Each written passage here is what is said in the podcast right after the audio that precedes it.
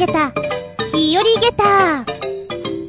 その39.5番外編11月17、18、2日間とバイクツーリングに行ってまいりました。紅葉を見たくてね、行ったのは茨城、えー、袋田温泉等々に行ってきたわけなんですけれども、しばしお付き合いいただきますのは私。うちのガスコンロに火がつきません。温かいものが食べられません。悲しいです。ああ、修理お願いしなきゃな。厚み純です。どうぞよろしくお願いします。この番組は、ちょあへよ .com のご協力へて放送しております。今回の旅はですね、小中高と一緒だった、まあ、ほぼ幼馴染と言っていいでしょうか。私の性格を知り尽くしている彼女と一緒に旅をしてきました。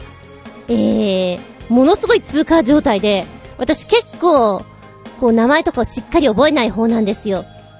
で、こう、うろ覚えで言ってても分かってくれるっていうね、まるで私の嫁のような感じなんですけども、ちょうどね、あの、富士急のお話をしてたんですよ。ドドンパ乗ったとか、あれは怖いよねとか、これはそうでもないよねみたいな話をしていて、まあ私もそういうスリルものが好きだし、ほぼ同じようなものが好きなんですよ。だから大体そこで情報交換をするんですけれども、で、あ、あれ乗った、あの、ほら、あの、えぐるやつ。ほら、あの、えぐるやつだよ。なんだっけ、えっ、と、えー、えー、えらいやっちゃ。じゃないな。えれいこっちゃ？って言ったら、ああ、ええじゃないか、でしょ？で、もう一言、普通にね、言い換えてくれて。もう本当に、絵の部分しか合ってないよね、みたいなね。あと、フィーリングで言ってるから、みたいなところなんだけど、なんか突っ込みどころをね、分かってくれてて 楽しいです。えー、ちなみに私たちは、演劇部で中学校一緒だったんですけれども、私はどっちかっていうとこんな声なんですけど、男役をやりたかったんですよ。で、まあ大体中学校の演劇部って言ったらあれなんですよね。もうほとんど男子がいないから、女子のみでやるみたいな宝塚状態だったんですけども、うん。で、大体、あの、私とコンビ組んでくれてたのが彼女なんですよね。まあ、昔からの付き合いでもあるから、結構いろんなバカなこともやってるし、今でもすごいバカなことをやるので、えー、今回も写真撮るときにいかにバカに撮れるか、っていうところにポイントを置いてね、やってきました。その話はこの後でいきたいと思います。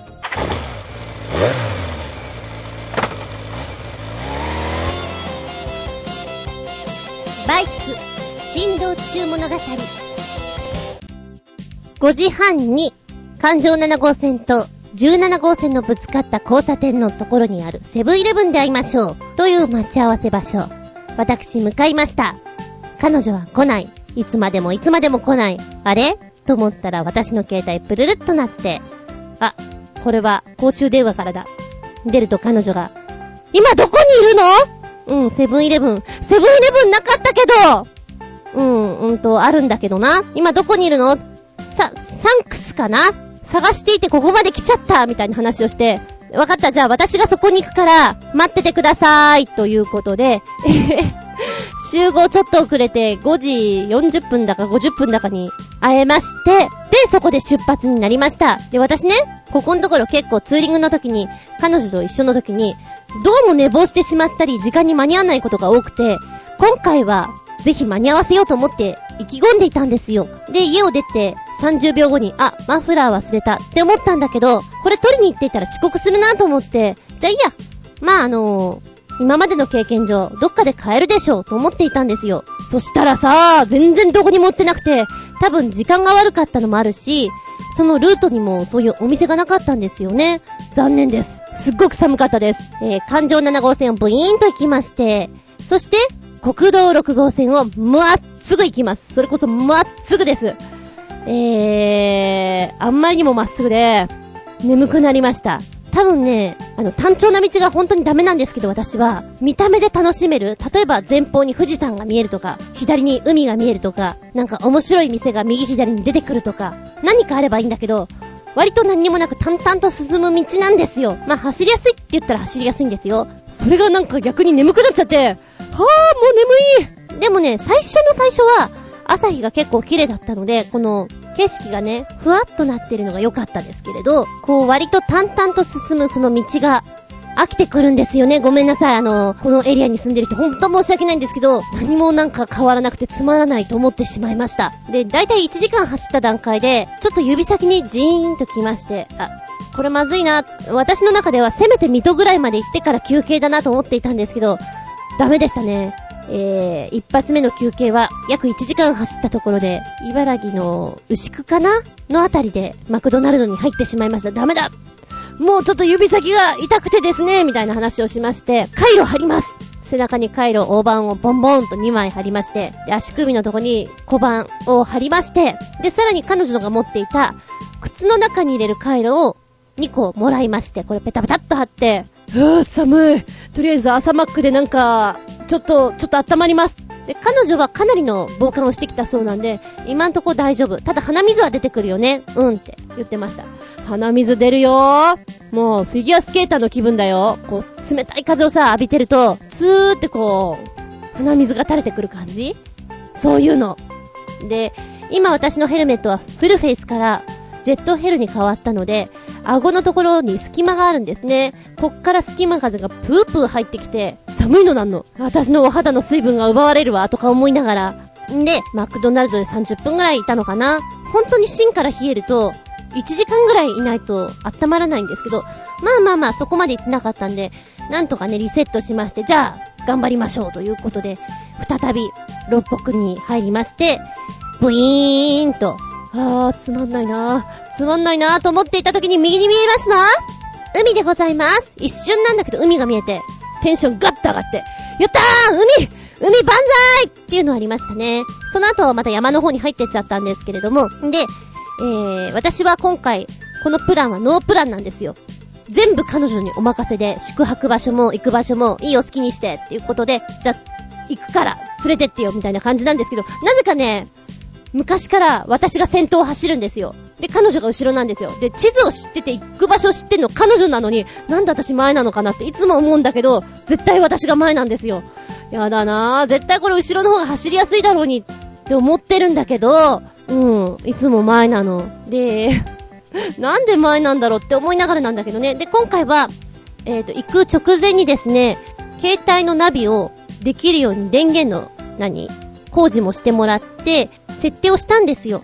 で、iPhone のマップファンを開いて、これでナビをと思っていたら、結構ね、携帯がいつも県外になることも多くて、で、さらに面白かったのが、現在地から花抜き稽古でしょ？そうすると必ず東京タワーからスタートしやがるの。ルートが違います。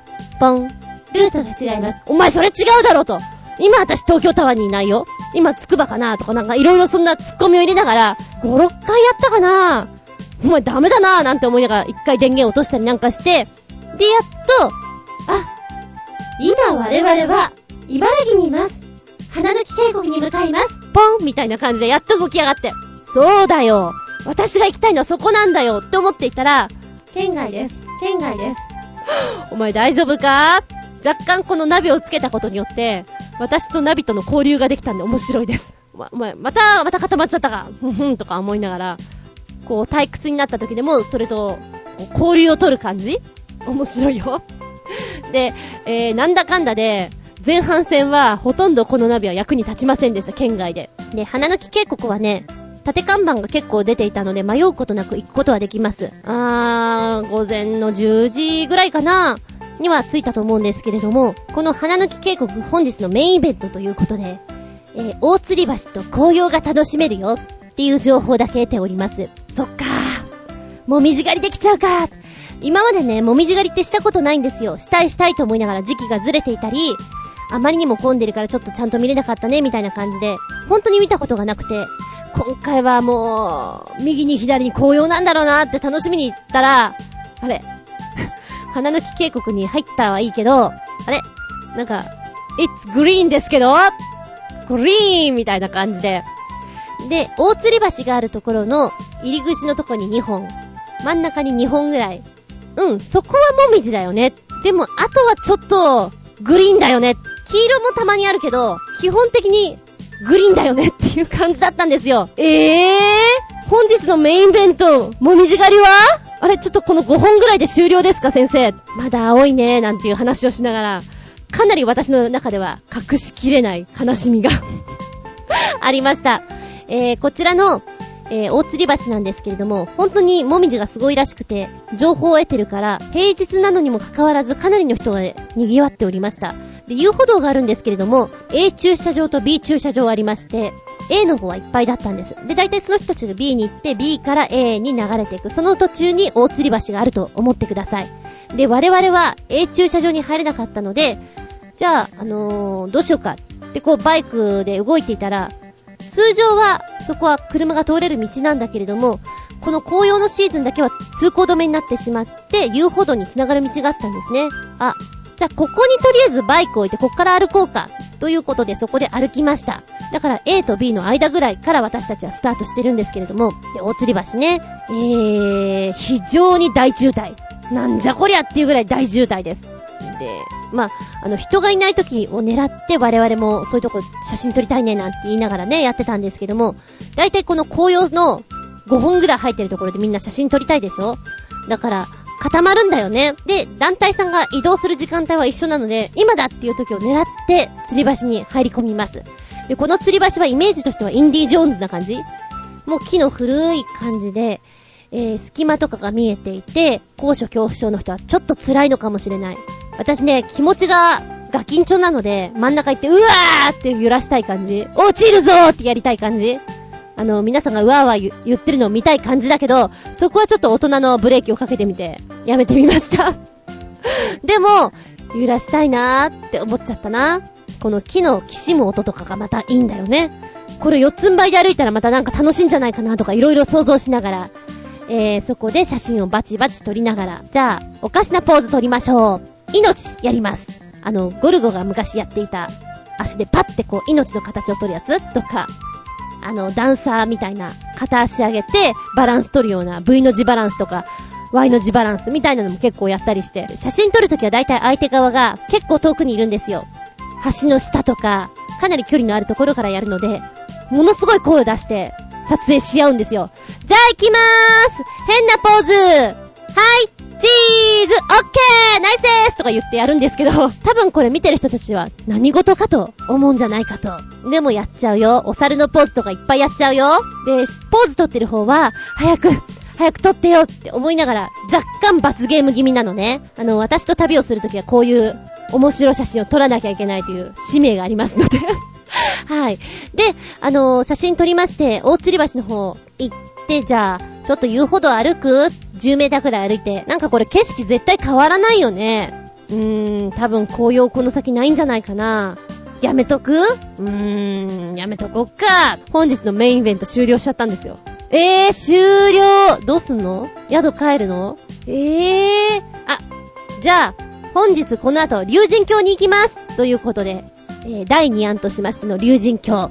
何があるのか全くわからないけど、そこに向かうわけなんですが、まず、多分このエリアで紅葉スポットっていうのがいくつかあると思うんですよ。で、そこにかなりの人が集まってきてるの。どこに行っても結構人人人、車車車っていうのは、並んでるもんで、ものすごい狭い道よ、山の道で。私からしたら、自動車が1台、そこを通り抜けるのでいっぱいいっぱいだと思うんですけれども、うん。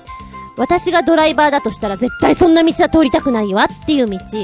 この道を、えー、登ってくる車が3台、下ってくる車が2台、そしてその下からトラックが1台上がってきて、もう鉢合わせ状態なんです。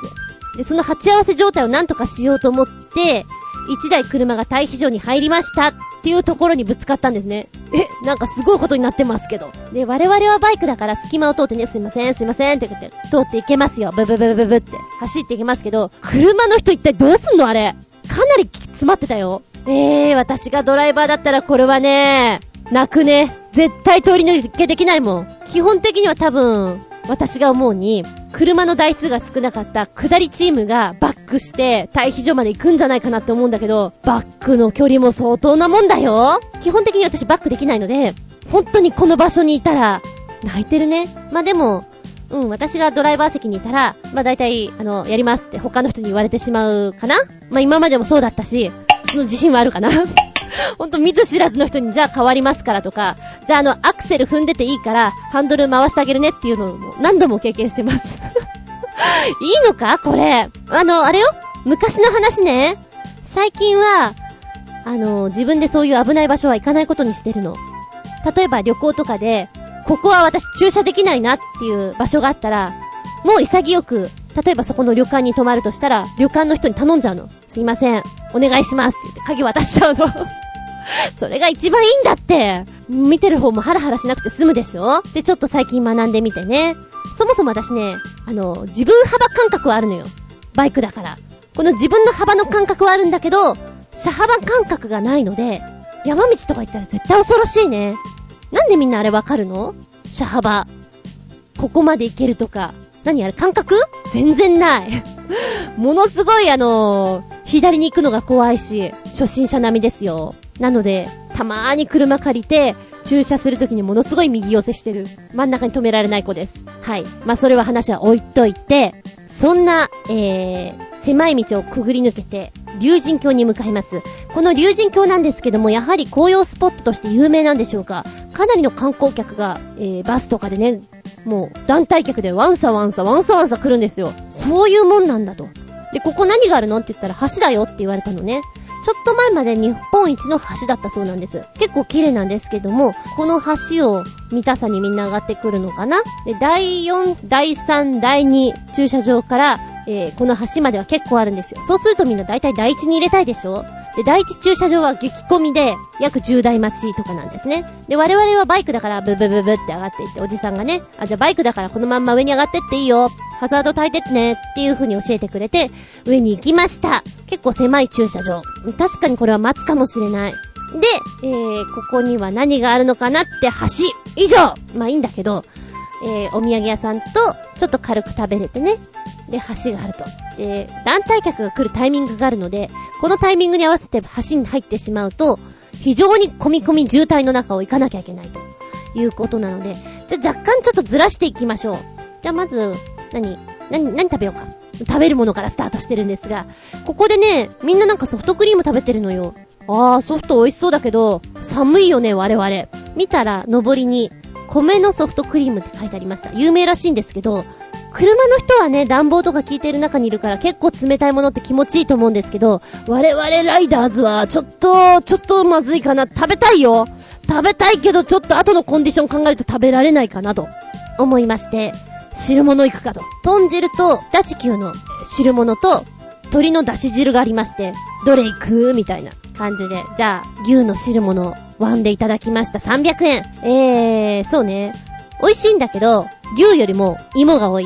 基本、芋煮だよね。に、プラス、こう、ちょっと牛すじが入ってるかなぐらいで、これ名前変えた方がいいよね。そうだね。みたいな話をしつつ、気持ちとしてはもっと熱々で出して欲しかったし、七味も効いてるのを出して欲しかったな、なんてえー、ダメ出しをしときましょうか。まあ、好きな人はね、ぜひ行っていただきたいと思うんですけれども、うん。で、この、ちょっと時間空けて、ブリッジに行くことにしました。この橋は、えー、300円かな？大人300円で入れます。有料なんですよ。お金取るのかとか思いながらなんぼのもんじゃいと思ったんだけど、高さといい、距離といい、結構ね、素敵です。で、現代的なブリッジなので、あんまり揺れないかなと思っていたら、じっとしてるとね、横揺れとかをすごく感じられて、あ、これはこれで結構怖いのかもしれないなって思いましたね。で、橋の真ん中のところに、こう、スケルトン状態の窓がいくつかありまして、下が覗けるんですね。高所の人は、うおーって言ってましたよ。そのバカな映像を、私、レポートしたのを、自分のブログの方に載っけてます。もしよかったら見てみてください。こんな感じか、みたいな。ダムが下にあるんですけど、下でね、水質調査をしてる船があったんですよ。で、友人と話してました。ねえねえ、ここの窓に立ってさ、うん、あの、スカート履いてるの。うん、それで、パンツ見えたらおじさんたち嬉しいよね。うん、そ、そうだね。あのー、ずっと見上げちゃうよね、みたいな。そんな、小学生みたいな会話をしながらね。ティーバッグとかかなとかなんかいろいろ話しながら、バカだな、私たちとか思いながら、会話をして、えー、橋の向こう側に行ったりしました。で、あの、橋の向こう側は、また、ちょっと違うアングルで写真が撮れるので、面白いかなと。で、やっぱり惜しいのは、これがさ、全部紅葉しててごらんよ。素敵だよねって思いながら、うーん、紅葉はね、全然しなかった。本当にしなくて、こう、紅葉やーいって感じ。あれ、今回もみじ狩りメインですよね？みたいな。もうもみ、もみじーみたいな。全然なくて、もう、青、青としてるんですよ。やられたね。まあいいよ。あのー、綺麗だったから。ただ、ここに紅葉があったらもっと良かったよね。残念残念、無念、ああ、悔しい。そんな感じです。で、えー、彼女は途中疲れてしまったらしいので、もう上には登りませんって言ってましたので、私がてってってって登ってね、そっからちょこっと橋を見下ろす形で写真を撮れる場所があるので、そこでまた、じゃあ今からバカな写真撮ります変なポーズはい、チーズなんて撮ったりして、さあ、どうしようめちゃくちゃ時間あるけどどうしてくれよ宿？宿行っちゃうの？わかった。じゃあ宿に行く前に、袋田の滝に行こう。で、今回の旅はですね、トータル、ブリッジな旅だなと。そうそう、さっき言い忘れたのが、花抜き渓谷の橋の名前は、潮見滝吊り橋。インディ・ジョーズな感じ。人境の橋は、竜神大吊り橋。まんまですけど、ザ・現代って感じよね。そしてラスト、袋田の滝の吊り橋なんです。これ多分正式名称ないんじゃないかな吊り橋、吊り橋って書いてあるから。これは昔ながらの味わいのある短い橋になってます。結構揺れます。で、この袋田の滝が結構面白くて、あのー、なんかね、写真見るとね、冬場はこれ凍るらしいんですよ、袋田の滝と言われてるのは。で、ここを、ロープで登ってる人たちがいる写真があるんですよ。何これすっげえ面白そうなんだけどって、私の意味なくこのアドベンチャー心がやりてーって言ってました。で、えー、この袋田の滝なんですけども、料金払うとエレベーターとか登ってね、あの、少し楽ちんコースで上に登れるやつがあるんですよ。えー、300円だったかな？全部300円だな、この辺はな。で、吊り橋もあって、写真を撮ったりということができるんですけれども、全部味わいが違うのでね、おすすめですね。面白い。で、ここは夜ライティングしてるという話ですよ。ライトアップした滝っていうのもおつでいいですよね。私はこういうの好きなんだもん。うん。ちょっと夕焼け見ながらね。ねえねえ、宿ってこの近くだよね。うん、そうだね。今行ったら露天風呂から夕日とか見えたりするんじゃない？っていう話をしたら、あ、じゃあ、今すぐ帰ろうかっていうことで、宿に向かうことにしました。でもね、この袋田の滝から、ウィーンと下ってって、そんなにもう、5分10分ぐらいのところに宿がありまして、あ、全然近かったじゃんっていうところなんですけども、えー、私泊まるところはノーチェックだったんで、あ、こういうところなんだって初めて見ました。うーん。で、お風呂は2箇所。えー、露天と、えー、内風呂のあるやつ、普通の24時間入れるやつと、渓流露天っていうのがありました。で、この渓流露天なんですけど、もしかしたら夕日と一緒にこの渓流露天がいいんじゃないっていうことでそこに向かったわけなんですけど、えーとね、本当に川があるので、そこに下っていくような感じで階段トントントントンって降りてきます。ちょっと寒いです。夜とか怖いんじゃないかな。10時まで入れるそうなんですけど、で、行ったらね、もうこのお風呂は、本当に温まって景色を見るだけのお風呂なので、洗ったりできませんよ、みたいな注意事項が書いてあって、あ、そうなんだって、外カラカラって出てったら、あぷかぷかしてるぷかぷかしてるよ何が？リンゴが。リンゴ風呂なんですよ。ええー、初めてリンゴ風呂入っちゃったっていうか見ちゃったって感じなんですけど、で、私、前々回ぐらいから、お風呂場に行くときに、もしかしたら面白い映像を撮れるんじゃないかと思ってね、携帯カメラかカメラか、どっちか持っていくようにしてるんですよ。で、本当にお客さんいなかったら、まあ写真撮ってもいいかなと思って、いつも持ち歩いてるんですけども、うん。リンゴ風呂、ぷかぷかぷかぷか浮き上がってで、あの、端っこの方に固まってて、ちょっと面白くって、ここリンゴ風呂なんだ。へえ、間違って食べちゃいそうだよね。ねえ、そんな人いるんじゃないとかいう話をしながら、確かに張り紙がありました。食べないでください。あ、いるんだ、これ食べちゃう人ね。うん、やっぱなんか、ちょっとカリッと行きたくなるんだよな。見た目もね、結構ツヤツヤしていいやつなんですよ。ほら、あの、前回みかん風呂の話をした時に、ちょっと痛み具合の激しい子とかをそういう風に入れちゃうんですよって教えてくれたじゃないですか。コージアットワークさんのメールなんですけども。で、その時に、あ、じゃあそういう類かなと思ったらそうでもなくて、ただ、若干大きさにばらつきがあるから、売りに出るには、なんか君は大きすぎるし、君は小さいしってことで、ここに来ちゃったのかなみたいな。リンゴの出汁を出してるのかなみたいな。で、ほんとお客さんいなかったんで、えー、リンゴの数とか数えてみました。いくつあるのかなあんまりあるように見えなかったんですよ。まあ、せいぜい2、30個かなと思っていたら、55個ありました。リンゴ55個これ数えてる私も間抜けだけど。でもなんかこれ子供と一緒に数えたら面白いんじゃない？なんて思いながら、ピコーン男風呂どうなんだろう？ってちょっと思ってみたね。ちなみにね、渓流露天風呂っていう名前がついてるんですけど、屋根はあるし、右はすだれで囲われちゃってるし、目の前は大きな石があるんですよ。何も見えないのね。本当に何も見えなくて。これは露天なのかな？確かに、外の感じはあるけれど、どうですか？まあ、ただ、このすだれがないと、宿が丸見えなんですよ。道路も見えるし。ってことは向こうからもこっち見えちゃうじゃないですか。オープンな感じでね。ああ、まあだからしょうがないんだなって思いながら、でもね、隣が男風呂で、男風呂の方は、どう見ても宿の方に向いてないんですよ。あれ？じゃあこれ逆にすればいいんじゃないの？って思って。これまたきっとあれだよ。男風呂の方は広くて、なんか景色のいい方なんだよ、なんて言いながら、悔しいっていう話をしつつ、リンゴを数えてその場を出ました。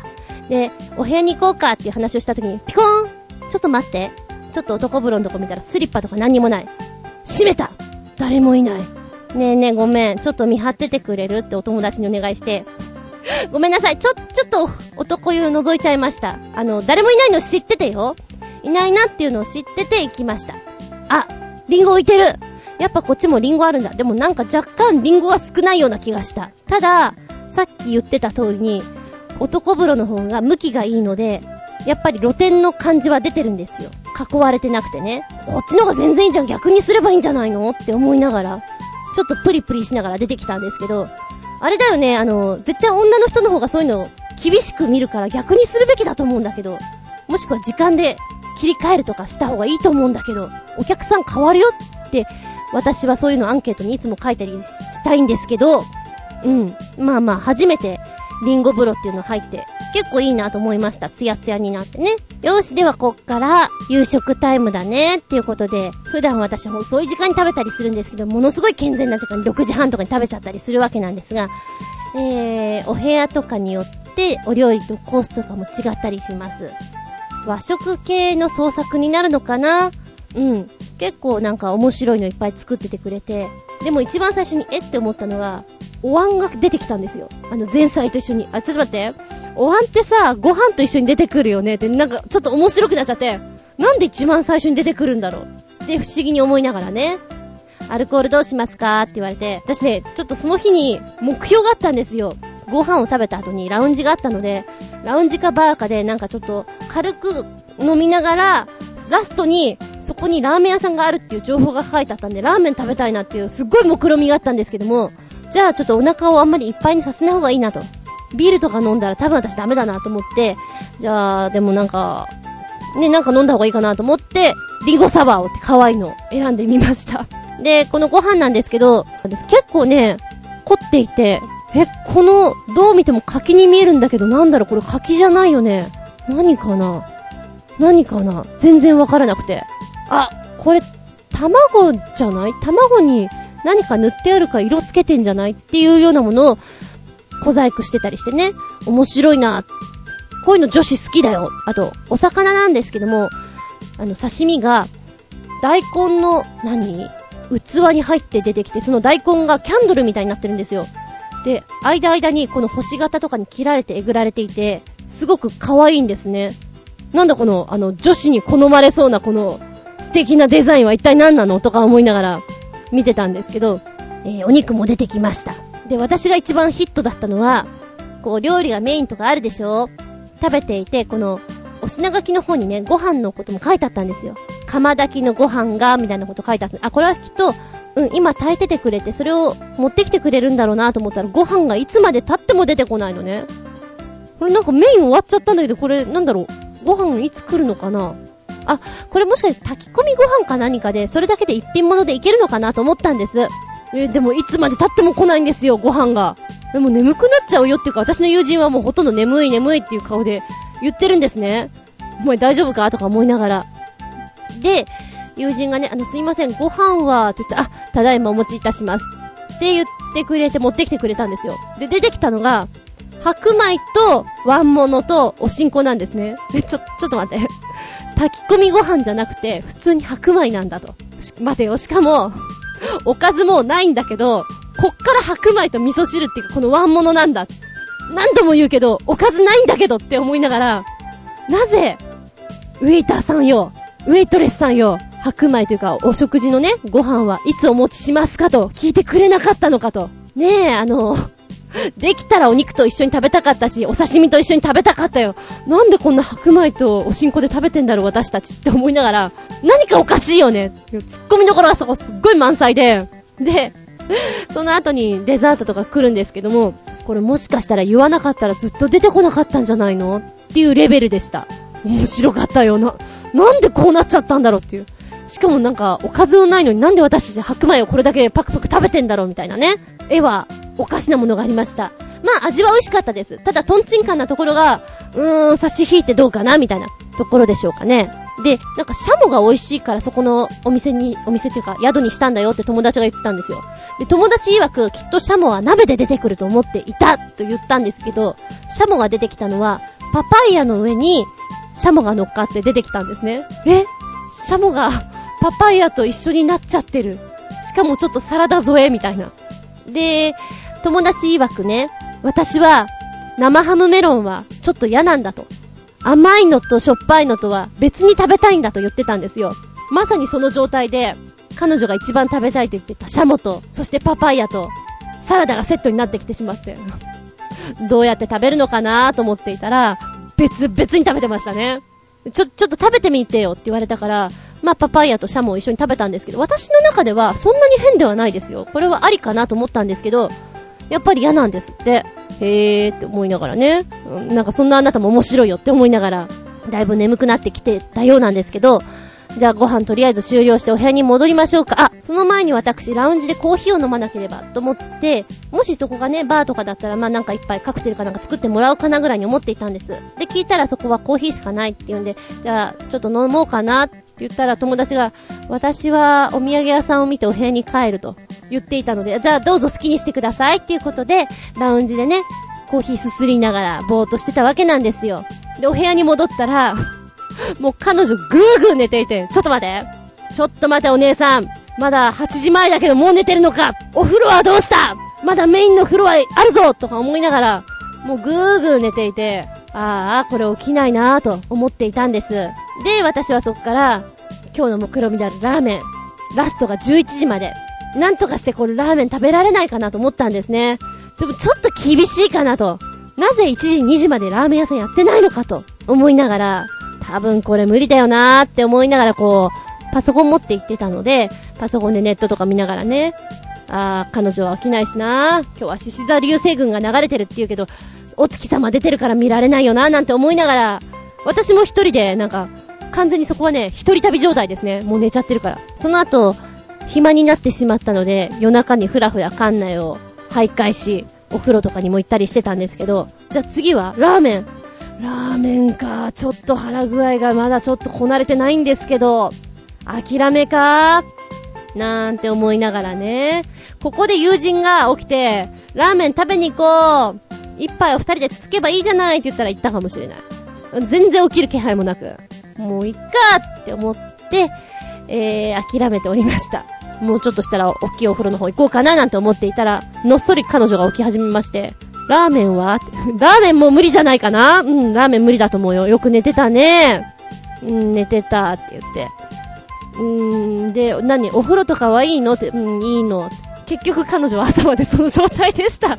何しに来たんだろうって本当に思うんだけど、まあおかげさまで私は結構暇だったんで、あの、館内のマッサージ機とかで夜中にね、一人、ふらふら行って、ふらふらマッサージされ、揉まれ、そしてお部屋に戻ってくるっていうのをやってたんですけれども、うん、なんかね、ここのお風呂はシンプルすぎて、ちょっとどうしてくれよっていうのはありましたね。はい。えー、ここでメッセージいこうかな。メッセージタイム。では、コージアットワークさんのメッセージ。お邪魔します。いらっしゃいませ。最近全くバイクに乗っていない私ですが、ずんこさんと同じく変化のない道を走るのは苦手でした。今は自転車メインですが、体力を使う自転車の場合は、なおさら変化がないと面白くありません。以前、走りやすいと評判のサイクリングコースでは、うっかり眠りしながら自転車を漕いでしまったことがあります。気がついたら、目的地を通り過ぎていました。そのため、北海道やオーストラリア内陸のどこまでもまっすぐな道なんていうのは多分無理。直線は20キロもあればいいと思うのです。この点、ずんこさんはいかがですか？私は自慢じゃないけどものすごく飽きやすいので、ええー、ほんと何にもないとごちそうさまになっちゃうな。よくさ、男性とか聞くと、何にもないだだっ広いところをただ走りたいとか言う人いるんですけど、私の周りにはね、アメリカとか何にもないところ走りたいと。私何にもないところ走る自信ないわ。最初の30分ぐらいは楽しめると思うけど、1時間でごちそうさまだと思います。直線20キロもあればいいと思うか。20キロでもちょっとあるよね。えー、その半分ぐらいでいいか。半分でもちょっと飽きるな。やっぱり多少はうねうねあった方がいいのでは。うん、だいぶ私は秋っぽいのでね。はい。旅の宿を決める決め手はというのに、すごくつまらない回答でごめんなさい。私の決め手は金額です。安ければいいというものではありませんが、よほどのことがない限り、旅の宿に大枚をはたくことはありません。ちなみに素泊まりで4000以上だと、野宿したくなります。例外は、宿が目的だった時だけ。具体的には、修善寺にある、荒井旅館は、文化財になってる宿に泊まりたくて行きました。いや、ここはすごかったです。ということで、えー、サイトを教えてくれました。なんだか、ものすごく重々しい感じですね。えー、登録文化財の宿ということで、お部屋がまた味わいのある、全部のお部屋にまた名前が違うんですけど、金額もすごいなこの1935年、宿泊料金52,650円からっていう、えー、特別室なんかすごいね。うん。えー、他には花の塔とかさ、月の塔とか、雪の塔、離れ、紅葉なんていうのがあるんだけども、だいたい3万円前後おー、これはなんか味わいがあるんだけど、相当高いですと思ってしまいます。今ほら、海外旅行とかも安いじゃないですか。それと比べると、やっぱり高くついちゃうんじゃないかなって思うんだけど、その分、お部屋の作りもしっかりしてるし、景色もいいだろうし、って思っちゃうね。また料理がうまそうだなうん、私は結構料理重視なので、こう、今ね、料理のこの自慢のコースみたいなのが出てるんですけど、どれ、どれもうまそうですね。なんか、いつでも食べたいですねって感じで。別注料理とかで、新名物料理、天城本山の青いを使用したお寿司ね。オリジナルのお寿司があると。で、こちら、天城寿司、地元ならではのお寿司ということで、えー、アボガドと一緒に巻いたもの。これちょっと美味しそうだな。うん、630円。あ、肉発見。静岡ブランドの特選足高牛ステーキ、高え一人前で1000、1000じゃない、1万2000から、和牛ステーキ 150g で6000、うん、肉肉、美味しそう、肉肉。でも、甘木とかだったら他のも美味しそうだしね、獅子鍋とか有名なんじゃないの？なかなか金目鯛のしゃぶしゃぶとかすごいな。ゴージャスだなって思っちゃうけど。またね、お子様料理も可愛らしいね。結構私お子様料理好きなんですよ。味的にもね。うん。で、こちらのお宿なんですけども、一泊なかなかお高いでしょ？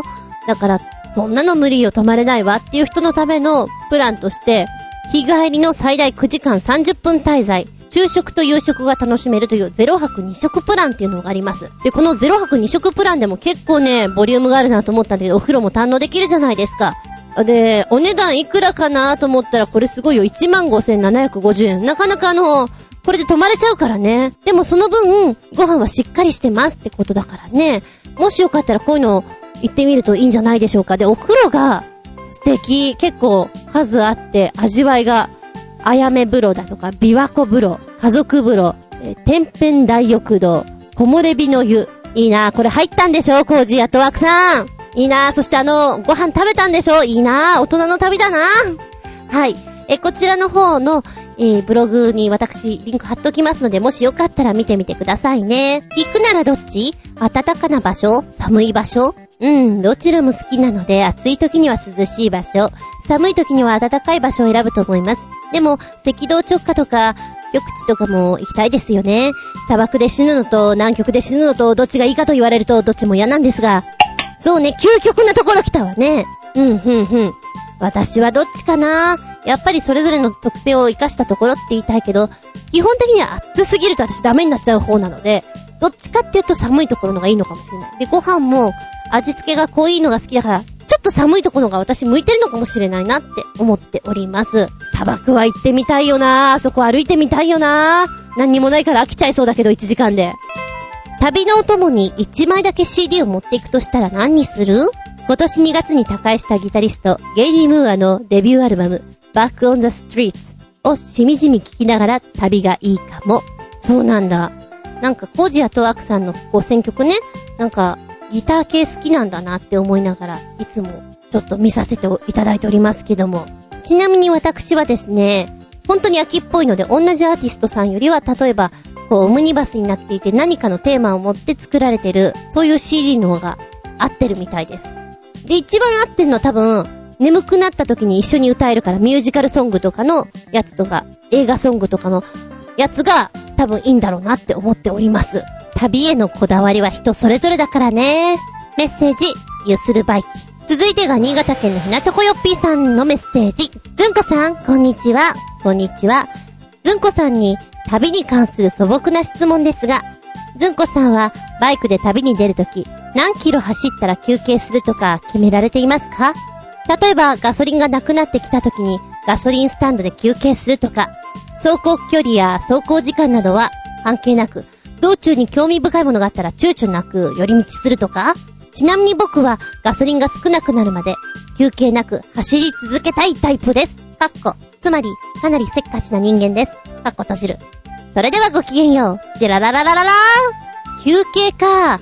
一応私はあの、ここに行ったら休憩しようとか、2時間ぐらいでっていうのは目安に持ってるんですけど、だけど、コンディションによって、トイレに行きたいだとか、お腹が空いただとか、それによって、小休憩を入れたりします。なんか、やっぱりね、女子はあんまり走り続けられないんだよ。飽きちゃう生き物なんだと思う。すぐに飽きちゃう。えー、今は寒いから、コンディションによってはずっと走り続けられないから2時間限度とかあったりしますけど、帰ってくるときはずっと眠くて、眠くて眠くて休憩するというのは、もう、眠気覚ましに休憩するコンビニとかで。それが多かったですね。ガソリンが少なくなるまでってさ、一回入れたらだってかなり走れるでしょ？だからそれまで頑張っちゃうんだ。あー、まあそういう時もあるけどね。うん。男の人の走り方だね。やっぱり興味あったらすぐに止まっちゃう。サービスエリアとか、興味あるとすぐ止まっちゃうよ、私。うん。まあでもなんだか知んないけど私の中で2時間で1回休みっていう決まり事があります。あー、あと美味しいものがあったらそれも止まっちゃうかもな。なんだ休憩ばっかりとってんな。いいんだよ、それで。私はそれがいいんだよ。旅の宿を決める決め手は宿泊料金とかはあまりケチったりはしませんが、露天風呂や温泉などの評判が良かったら、そちらの方に宿に取りたいです。お料理とかはあんまり気にしないタイプです。おー、お風呂重視なんですね。おいらは、お風呂と料理、やっぱり両方ですね。料理はちょっとやっぱり普通っぽくない方がいいかなとかさ、お風呂もできたら二つ以上あった方がいいななんて思ったりすると結構、結構こう幅狭くなりますよね。行くならどっち？暖かな場所？おは寒い場所？寒いのは大嫌いです。できれば温暖なところがいいですが、あまり暑いのも嫌です。かっこ、贅沢言うなの笑い、かっこ閉じる。わかるけどね。うん、あの、究極的なところは嫌だよねってことでしょ？どうなんだろう？沖縄ぐらいがちょうどいいのかな？ああ、でも私この、南か北かっていう考え方だと、やっぱり食べ物でちょっと選んじゃうかもしれない。なんか南はフルーティーな感じがするし、北は北で鍋とかさ、魚介な感じがするでしょ？どっちがいいみたいな。どっち食べたいみたいな。なんかそういうところでちょっと選んでしまうところもあったりするかもね。えへ。旅のお供に1枚だけ CD を持っていくとしたら何にする？うーん、マーティー・フリードマンが9月にリリースした東京ジュークボックス2なんてどうでしょう？僕はハードロックやメタル系が好きなんですが、なんだかよくわからん、毒々しいのはダメで、爽やかでメロディアスなメタルギターサウンドが理想ですが、このアルバムはそんな僕の理想にぴったりなアルバムです。曲も大ヒットしたポピュラーな曲をハードに、ポップにアレンジしたインストゥルメンタルをギターサウンドで、聴いていてとっても爽快な気分になりますし、大胆なアレンジャーに、ほう、そうきたかと驚きもあります。2009年に発売された東京ジュークボックスもいいのですが、やっぱり新しいアルバムの方が新鮮です。トイレの神様までメタルにしてますから。笑い。ということで。ええ、あのー、新潟県のヘナチョコヨッピーさんも、なんか曲に幅があるなって思います。でもなんかこういうのが好きなんだろうなっていうのはちょっと見えてきてますけども、ちなみに今回はですね、えー、私 CD っていうか音楽聴くときに、今の京志郎さんレンタルして聴いてみました。いいね。なんかあの、シャッフルして聴いてるんだけど、彼の声はちょっと元気になるよって思いながら、なんか、うつうつっとしてたところが、いい感じに持ち上げられて楽しいなと思いましたね。いいものを教えてくれてありがとうです。あ、そうそう、さっき、なんか随分前に撮ったモノマネ番組を見ていたので、今借りたいのは長渕さんの CD 借りたいな。あの、乾杯とかトンボとか、そういうのが入ってるやつをちょっと借りたいなと思っています。今回一番聞いてたのなんだろうな、私。レディーガガかもしれない。これも借りたてなんだけども、あ、こういう感じで来るんだっていうのとね。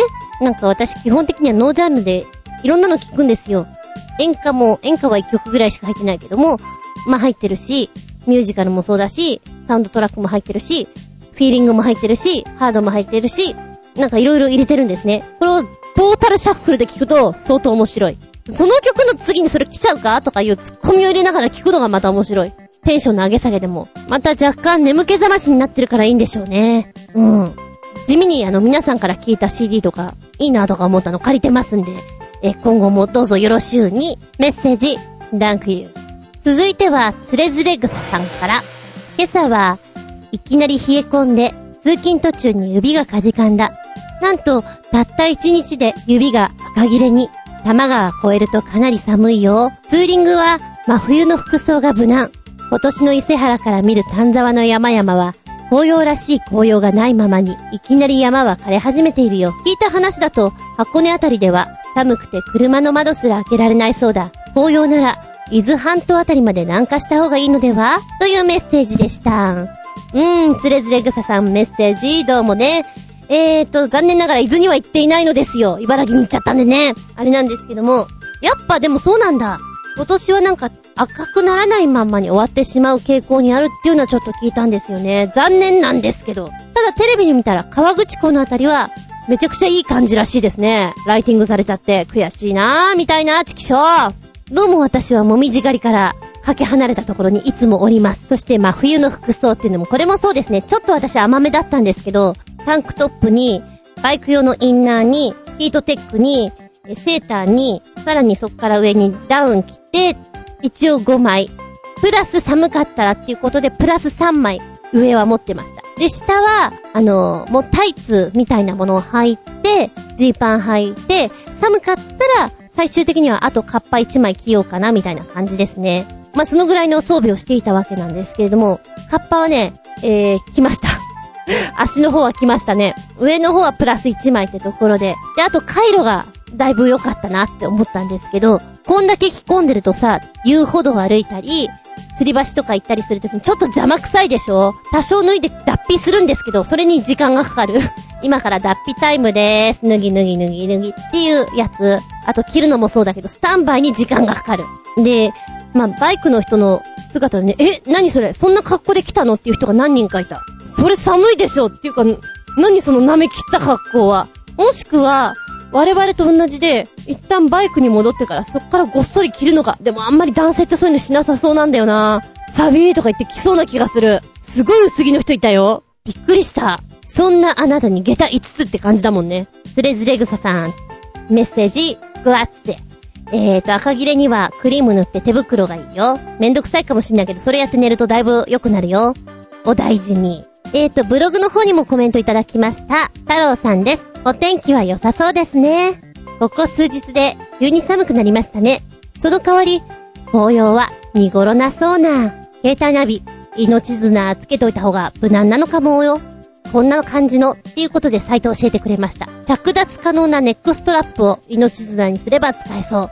防水カバーごと携帯ホルダーに固定できればこの商品も良いかも。完全防水のはお高めだけど、どうせ電源ケーブルを通す穴を開けるので、安価なもので。ちなみに私は、外部 GPS アンテナ装備の PDA ナビなので、専用ホルダーではなく、ちっこい磁石式のタンクバッグに入れ、イヤホンで音声ナビとして使っています。ではお気をつけて。はい、こちらの商品もブログの方に後でアップしておきますから見てみてください。やっぱりこう、雨降るかもって考えると防水のこういうの持ってるといいのかなとかさ、思っちゃいますね。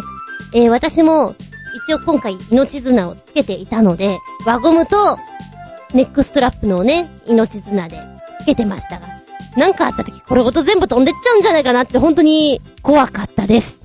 太郎さん再びブログへ。あれ？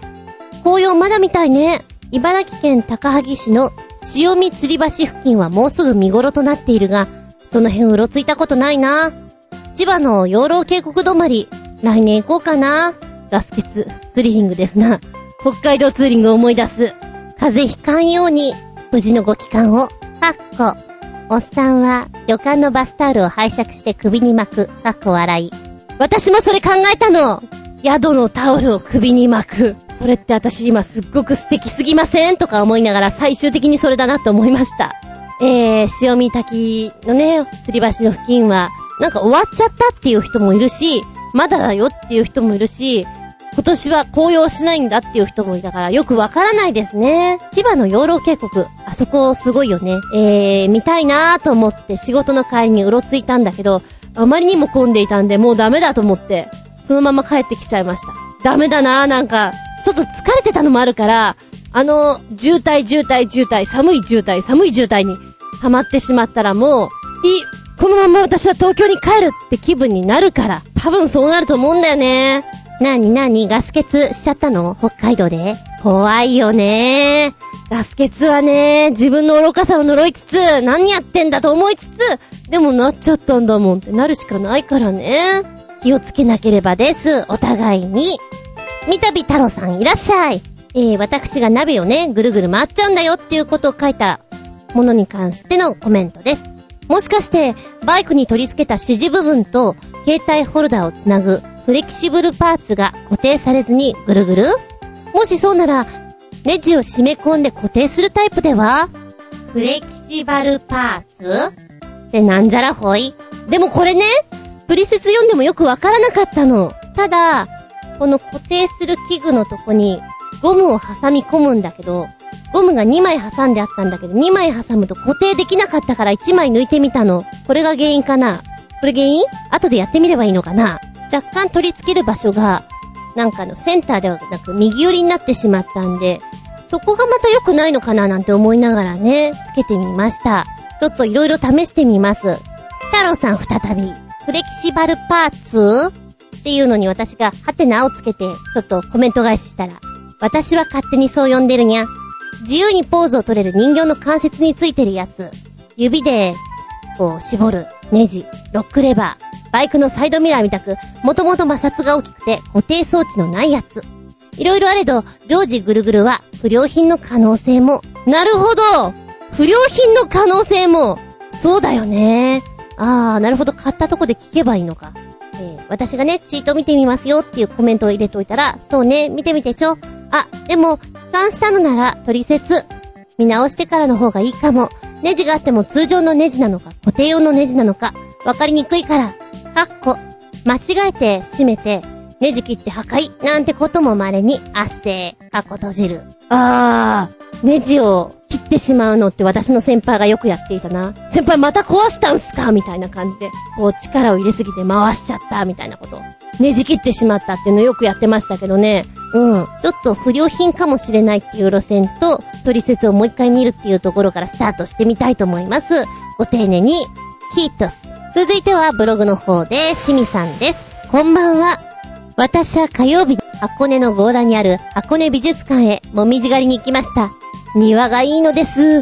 曇り空でしたが、綺麗でした。ただ、おばちゃんグループがたくさん。帰りは一杯飲んで、蕎麦食って、ということでメッセージいただいております。もう何年も箱根には行ってないですけど、あの、箱根の雰囲気大好きです。あそこの紅葉は本当にいいんじゃないかな見下ろす感じで足の子とか綺麗なんじゃないかなうっとりです。しかも美術館に行くとはなんかおしゃれですなはい。素敵なお休みだったみたいで、よかったです。メッセージ、マウス。メッセージコメント、とても助かっています。特に現地でね、今回ちょっと県外が多かったから読めなかったんですけども、あ、ここに行くと、これあんのかとか、そういうのがリアルタイムで分かったりするから、面白いですよ。やってて。いつでもびっくりたまげた、日和げた。あなたのメッセージ、コメントお待ちしております。メッセージはですね、えーと、チョアハヨのお便りホームからポチッと飛んでいただくか、もしくは、えー、パーソナリティブログのところからコメントを残す、ずんこのブログ、ずんこの独り言の方のメールフォームから飛んでいただく、コメントを残す、はたまた直接アドレスでも構いません。全部小文字です。Geta アンダーバー zun アットマーク yahoo.co.jp geta アンダーバー zun アットマーク yahoo.co.jp こちらまでお便り、ぜひよろしくお願いしますね。さて最後にですね、えー、二日目、メインイベントだったところのお話をしましょうか。メインと言われていたのが、キラーの里にございます。ワクワクスライダーというのに、スポットライトを当てておりました。ピカーンこちら正式名称は、奥日立、キララの里と言います。大きさとしてはディズニーランドよりちょいと小さいぐらいでかなり広大なエリアになっております。朝起きました。私は携帯をアラームにかけてたんで、それで起きました。友人まだ寝てる。お前まだ寝てるのかと。風呂行かないのかと。何十時間寝る気だぞ。思いながら、そろそろお風呂行こうかなーって準備してたら、彼女も起き出して、お風呂行くって言うから、じゃあ、じゃあ行こうか。でも私あの、リンゴ風呂の方に行くからね。で、彼女は髪の毛とか洗いたいって言うから、普通の宇宙の方に行くんだって言ってましたね。で、私はまた、朝からリンゴ数を数えてね、バカなことをやって、ああ、今日もいい仕事ができたと思いながらいたわけなんですけども。で、えー、なんかね、その時はちょっとね、いい天気かなーと思ったんだけど、その後どんどん曇り空になっちゃって、寒いし、曇っちゃってるし、どうしてくれよ。で、なんかあの、走ってるとさ、今現在の気温、何度です、出るでしょ？あれ見ると余計に寒さがこう込み上げてくるんだよね。今10度です。え、10度かこれは寒いはずだよなみたいなね。で、若干トンネルとかにあると、空気悪いよ。よどんでるから。だけどあったかいから、ちょっとほっとするのね、今の時期は。で、この奥日立キララの里。えーとね、1時間ちょいで行けたと思います。で、行った時にね、なんか、私たちはそんなに感じなかった。上の方では、ちょっと霧雨というか小雨が降ってるんで、本日ワクワクスライダー運休ですっていう看板が出てたんですよ。ええー、それはないよ、ええー、っていう感じで、あの、我々はすごいそんなリアクション取ってしまったんだ、ですけども、そしたら入り口にいたおばさんがね、ちょっとじゃあ上に聞いてあげるわよと。今は降ってないみたいだから、状況次第では再開するかもしれないしっていうことで連絡してくれました。多分我々がバイクで来てるし、なんか、いかにもワクワクスライダー乗りに来たんですよをアピールしていったので、不憫に思ってくれたんでしょうね。で、えー、お願いしてもらって、少ししたら、あ、じゃ時間少しかかってもよろしければ再開できますよっていうことで、もう待ちますともいくらでもね。ということで、えー、この館内の下から結構上までにもね、距離があるんですけども、そこまでぐーっと一方通行の道をバイクで上がっていきまして、えー、チケットを買ったりするんですね。で、多分車の方は、あの、置ける場所がちょっと下の方になるから歩いたりする距離があると思うんで、そこはいい運動、カロリー消費だと思って行ってください。んでもって、えー、ワクワクスライダーってどんなものかっっていうことなんですけど、長い滑り台に、ボブスレーのようなね、ソリに乗って、加工するというものになるんですが、天候が悪い時はですね、あの結構そのスライダーのブレーキのかかり具合が変わってしまうということなんで、運休してしまうことが多いんですって。ですから、雨降ってたり、ちょっとみぞれとかそういうような時は、まあお休みだと思っていただいた方がいいかな。うん。で、私は初めてだったんですが、友人はですね、何度かもう行ってるということで、結構もう慣れてる感じだったんですね。まあじゃあ、回数券買おうかみたいな話だったんですけど、明らかにでも天気悪いのね。これちょっと早くしないと確かに中止になりそうな勢い。これ中止になったら払い戻しできんのかな？なんて思いながらね。うん。えー、友人が先に乗りました。で、その間、乗ってる間に、通常はね、混んでる時なんかもう、後続のソリっていうのかな？が、どんどんどんどん、あの、後ろについていくんですけど、たった二人だから、結構、あの、好きに走っていいよっていうか、滑っていいよ状態だったので、もう彼女が戻ってくる間、ちょっといろいろ聞いてやろうかと思って、あれなんですか？これなんですか？どうなんですか？もうかなりレポーターの状態で 聞いてやりました。で、その情報をまたブログの方にアップしてんで、興味ある方見てみてください。で、私、一層目なんですけども、最初はすごく怖く感じるよ。だからブレーキもいっぱい使っちゃうと思うよって言われて、乗りました。ええー、そんな使っちゃうんだって思いながらテロテロ走ってたんですけど、やっぱり坂道が急になってくると、あ、あー、これはそうかもね、と思って、えー、悔しいんだけどブレーキ2、3回かけちゃったかなコーナーのたんびにね。ちょっと悔しかった。で、お兄さんに聞いたらね、うん、このぐらいでしたら、あのー、ノンブレーキでいけますと言ってたので、かなりそれをね、あの、意識した上で。で、友人もノンブレーキで行くって言ってたんで、じゃあ私もそれで行くよ、なんて思ってたんだけど、やっぱり一発目は怖かったね。えー、ほとんど地面に座るような形で滑っていくので、スピード感が半端なくありますね。で、バンクのところにこう、ストリがこう、グイって入っていくところがやっぱり恐怖感を煽られます。はい。えー、そして、そんなこんなをしていたらですね、雨がサカサカ降ってきやがって、えー、どうしよう。なんて思っちゃってるわけなんですよ。えー、ムービーの方ちょっとね、撮ったんですけど、うまくできてたらアップしたいと思います。ちなみにこの、えー、キララの里は、他にもポニーがいたり、ドッグランとかもあったりするので、なんか、家族揃ってみんなで遊びに行ったりできる公園だなと思っています。もしよかったらね、えー、あったかい時期はこのワクワクスライダーとか混んじゃってるんですって当たり前だけど。なので、秋口から後半にかけてはお客さんがあまり来ないそうなので、ぜひ、よかったら乗りに行ってみてください。お値段はね、1回500円ぐらいですよ。回数券だと1200円ぐらいだったんじゃないかな ?3 回乗りで。若干ちょっと安くなってます、みたいな感じなので、えー、小さい子はね、あの、ご両親が、こう、足の間に挟むような形でやってあげる。で、4歳以下が確か乗れないんじゃなかったかな。まあ、詳しいことは現場で聞いていただけたらと思うんですけど、えー、私はこれかなりおすすめです。で時間があったら、ここ、館内で蕎麦打ちとかもやってるんですって、そういうのやってみてもいいんじゃないかななんて思ってますけどね。うん。まあ、こんなことをしつつ、帰り道は蕎麦を食って帰ってきたわけなんですけど、なんだかんだ若干大人の旅な感じで、えー、橋を見て、橋を見て、橋を見て、そして、ワクワクスライダーみたいなね。うん。ただ、紅葉の時期は、車で行くと、かなりの渋滞が予想されるので、そこのところ計算しないと厳しいんじゃないかなって思ってますね。えー、バイクで行かれる方は、寒いので防寒をしっかりね、とだけアドバイスしとこうか。紅葉は、してるかしてないかはその時によって違うので、まあお楽しみにって感じでしょうか。はい、ということで本日いっぱい喋っちゃいました。えー、バイク珍道中物語ロングバージョンということでお届けいたしました。びっくりたまげた日和げた。旅の恥は書き捨て、なんてよく言われておりますけども。うん。まあ大体私もよくおバカなことをやります。今回はですね、まあまあまあまあ、お風呂に入ってお食事に行くまでの間にね、浴衣着てますわ。でもこの浴衣さ、お風呂の時はいいんだけども、ご飯の時ってちょっとめんどくさいのよね。足元がスースーするし、なんか、気にしなきゃいけないし、た元とかもちょっと嫌だし、ちゃんとしなきゃいけないなっていうのがあるので、できたらあんまり着たくないんですよ。仕事思い出しちゃうし。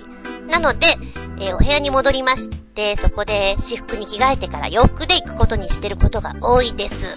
まあめんどくさいから、ノーブラでいいや、タンクトップ着て、その上にハイネックのヒートテックをね、ちょいと引いて、短パンで行けばいいやと思って、それで、レストランに行き、なんかすっとこどっこいのウェイターがいる中、ご飯を食べ、コーヒーを飲み、ふらふらしてたわけですよ。で、その間私の友人はさっさと部屋に戻り、ぐーすかぐーすか寝ているわけなんですが、えー、お部屋に戻って洗面台のとこ行って、あらまたまげたあたい、今すっげーシャラポワですけど。わーわかるかなシャラポワ？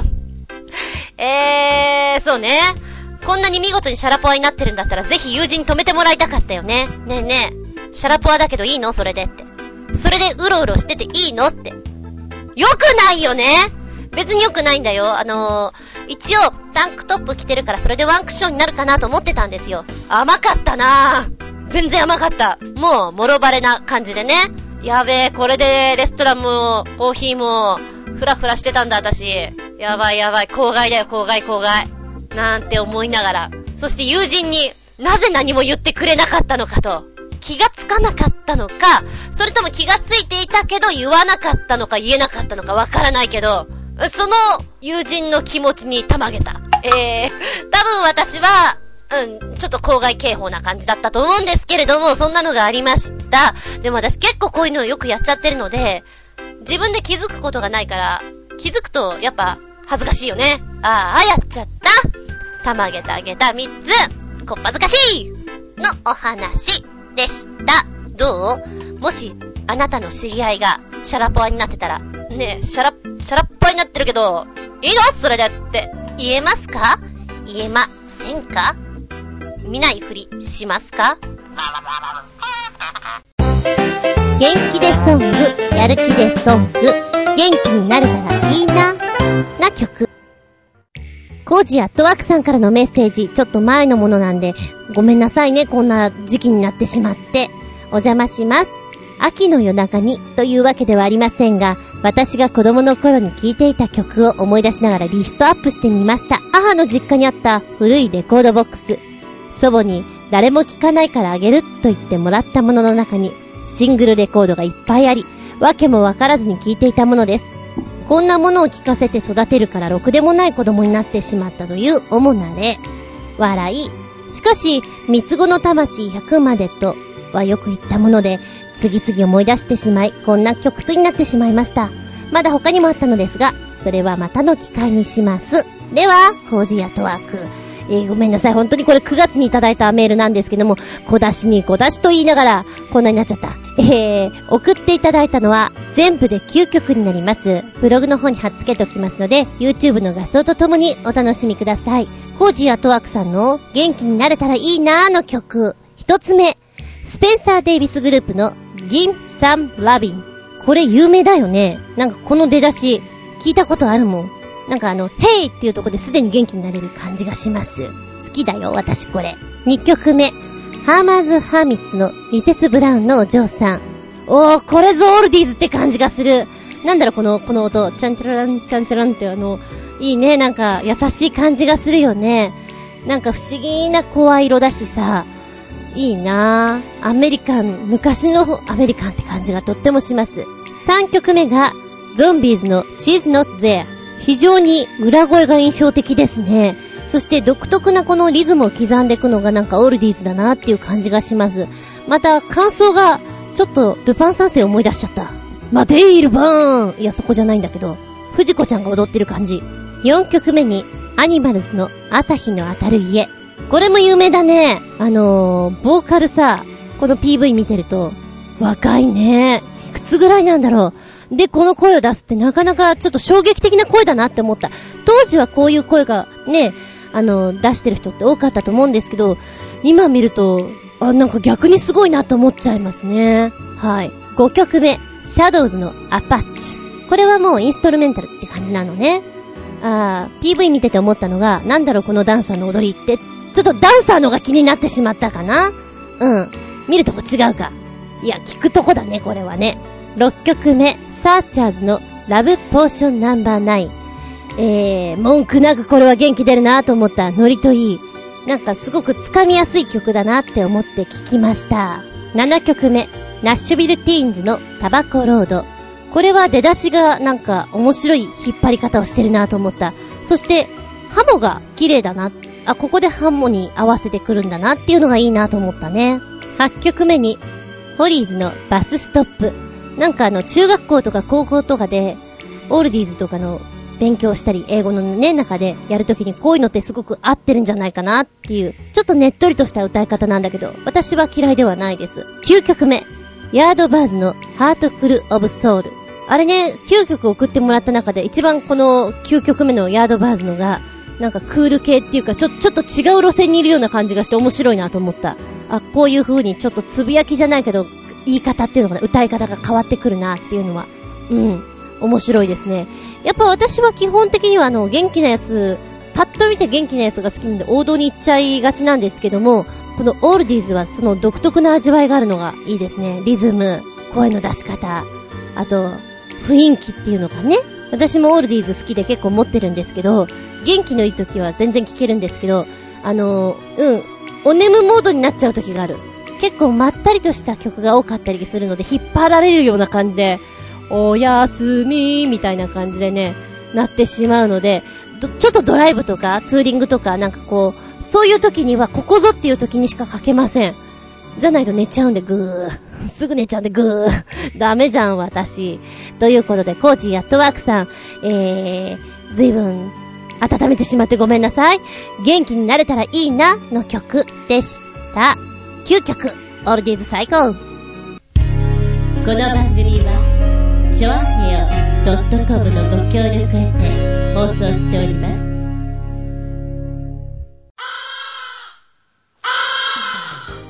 はい、終わりになってきました。長々とお付き合いありがとうございます。えー、次回はですね、本編、その40でお聞きいただけたらと思います。本編のテーマは、カレーライスでお届けしますので、ちょっと興味あるわとか思ったら、コメントぜひお残しくださいませね。ちなみにどうなんだろう。獅子座流星群見られた人はいるんだろうか。あのお月様が結構綺麗だったところで。光っちゃって見えなかったんじゃないかな。なんて思うんだけど、見れたのかしら？どうなのかしら？私は見たいなと思いつつ何度も何度も見に行ったんですけど、ちょっと雲の影響、月の影響で、あ、無理だな。って、早々に諦めてしまいました。そう、ちなみに今回、一緒にツーリングに行った子がね、やっぱり穴蔵とかも好きなんですけども、山口に行った時に、素敵な穴蔵に出会ったと教えてくれたんです。400メートル、真っ暗な中、ガイドもなく、ヘッドライトのみで突き進むというもの。どうですか ?400 メートル突き進む。真っ暗な中。なんてアドベンチャーな、なんて素敵な、なんてワイルドな。今、私の心は山口にちょっと行っております。そういうところで情報交換して、行きたいなっていつも思いながら、温め続けることになるんですけど、どうだ？これを聞いてるみんなも行ってみたくならないか ?400 メートルの暗闇をアドベンチャーしてみないか？さあ、君も冒険部に入らないか？はいはいっていう人、コメントに残してくれたら考えちゃうかもよ。だって大勢の方が面白いじゃん、そういうのって。たまに思うの私。こんなになんかちょっと、微妙なアドベンチャー心を燃やし続けて、どこに行きたいのかなって。どこなんだろうなよくわからないな探検家とかそういうとこに行きたいのかなよくわかんないけど、ちょっと止まらない感じですね。うん。そんなお話をしつつ、では、次回本放送、その40でお聞きいただきたく思います。お相手は私、なんだろう、うちの DVD くんが、音が出ない。なんだろう、線を間違えたか？なんだろう、気持ち悪いな。の、厚み純でした。見舞い、聞く舞い、話すまい。ずんこの話も、もうおしまい。じゃあね。